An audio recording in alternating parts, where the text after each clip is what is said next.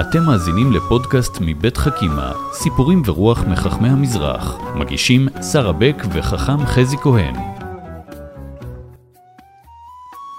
שלום חכם חזי. אהלן, שרה. אנחנו היום בסיפור שאני מאוד מאוד אוהבת, והאמת הולך איתי לא פעם, אה, מתחברת אליו. הוא מתחיל בבית המדרש ונגמר בבית המדרש, ובדרך קוראים ניסים ונפלאות. נכון, נכון. זה סיפור צמיחה והתפתחות על רבי ראובן נאווי. לימים הוא יהיה אב בדין בבגדד במאה ה-18-19, במאות ה-18-19, והסיפור שלנו מספר איך זה קרה, איך הוא התחיל, מה קרה שם. והוא לא היה תלמיד מבריק. הוא לא היה, הוא לא הבין כלום. האמת היא שלפי הסיפורים הוא היה יושב בבית המדרש ולא מבין כלום. לא וואו. מבין, לא מבין מה אומרים, לא מבין מה שואלים, מה משיבים, ומנסה, מאוד רוצה, מאוד רוצה, אבל לא מבין כלום. ויום אחד הרב משה חיים, שהיה הרב הראשי של בגדד, מספר איזה חידוש עצום בהבנת הסוגיה, וכולם נסערים ונפעמים, והוא פשוט לא מבין כלום. וואי, איזה מצב מתסכל. מתסכל. בעיקר אני... אם, אם הוא בחור שזה מדבר אליו, שעולם התורה מסקרן אותו, זה, זה משהו שהוא רוצה כל כך. נכון, וכשכולם מבינים מסביב, זה ממש קשה לו. הוא נכנס לאחד החדרים, חדר הספרייה, ופשוט בוכה. התחיל לבכות, ודמעות, ובכי, התייפכות מאוד גדולה, ומרוב ככה בכי כזה גדול, הוא מתעייף ונרדם על השולחן בבית המדרש. Mm-hmm. מגיע שעת ערב, אחרי התפילות, כולם הולכים הביתה, סוגרים את השערים, והוא נותר בחדר הפנימי, חדר הספרייה של בית המדרש, אה, לבד. והוא אה, ישן, ופתאום הוא חולם חלום.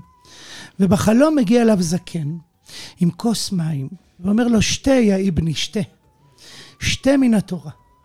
ובחלום הוא ככה שותה את הכוס עד תרומה, ככה אני מדמיין ככה את המים מרבים אותו ואולי קצת אפילו מטפטפים עליו, והוא ממשיך לישון, וכשהוא קם בבוקר הוא מצטרף לשיעור, ופתאום הכל בהיר.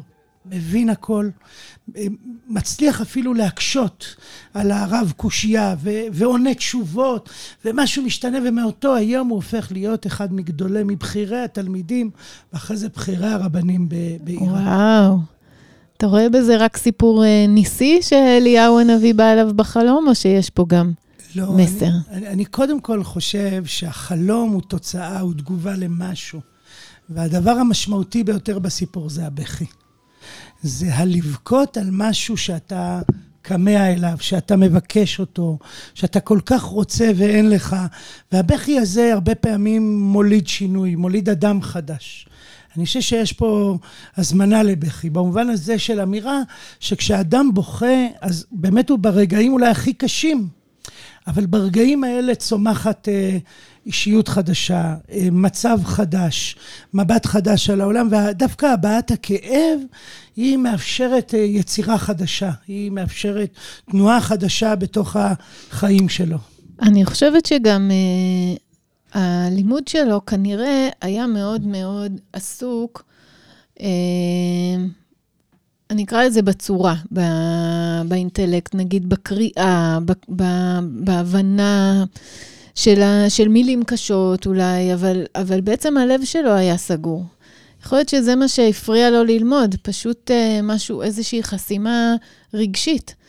אה, ואולי דווקא הדמעות האלה, הם, הם אפשרו לו אה, להגיע לראש. כלומר, אה, החסימה הרגשית הזאת שקורית לי לפעמים אולי בעולם נכון. הישיבות, מאוד יכול להיות ש... כן, אני מכיר את זה כמורה, שתלמיד באמת חסום. ואתה רואה שהוא מסוגל, אבל משהו שם עוד לא נפתח, משהו... יש שם איזה משהו עצור, תקוע, והפקק הזה עם הבכי, הדמעות של הבכי, פותחות את זה, אבל הסיפור שלנו לא רק על בכי, הוא על חלום. הוא על תת-מודע, הוא על האפשרות אה, לצאת מהמסגרת הארצית כל כך, ולחלום חלום שפורץ את הגבולות, החלום כתת-מודע, חלום כנבואה. במובן הזה של לצאת, לצאת רגע מהחיים כאן ועכשיו, ולפגוש עולמות אחרים בתוכי או מעליי. ו- והחלום הזה שהוא התת-מודע, הוא האפשרות לפגוש את הקריאה, ל- את היכול, בוא. וכמובן, שתיית המים, כי אין מים, המים מסמלים את התורה, ואת האפשרות לשתות אותה, זה האפשרות בעצם להנביע מחדש את המים. הוא מקבל מים, אבל מעכשיו הוא יכול להוציא את המים מתוכו. כן. ולסיום אני רק אגיד שאני חושבת שאנחנו כולנו, ממזרח וממערב, הרבה פעמים מחונכים אה, לא לבכות. די, אל תבכה, באמת, נכון. כאילו, אתה מכביד. נכון. והנה רגע שזה מצוין לבכות. לפעמים הבכי פותח. נכון. פותח לנו משהו פותח בחיים. פותח שערי שמיים ופותח שערי לב. חכם חזי כהן, תודה גדולה על הסיפור היפה הזה. תודה, שרה. האזנתם לחכימה, סיפורים ורוח מחכמי המזרח. פודקאסטים נוספים תמצאו באתר חכימה מבית מטח, בתמיכת משרד החינוך, קרן אביחי ומשרד ירושלים ומורשת.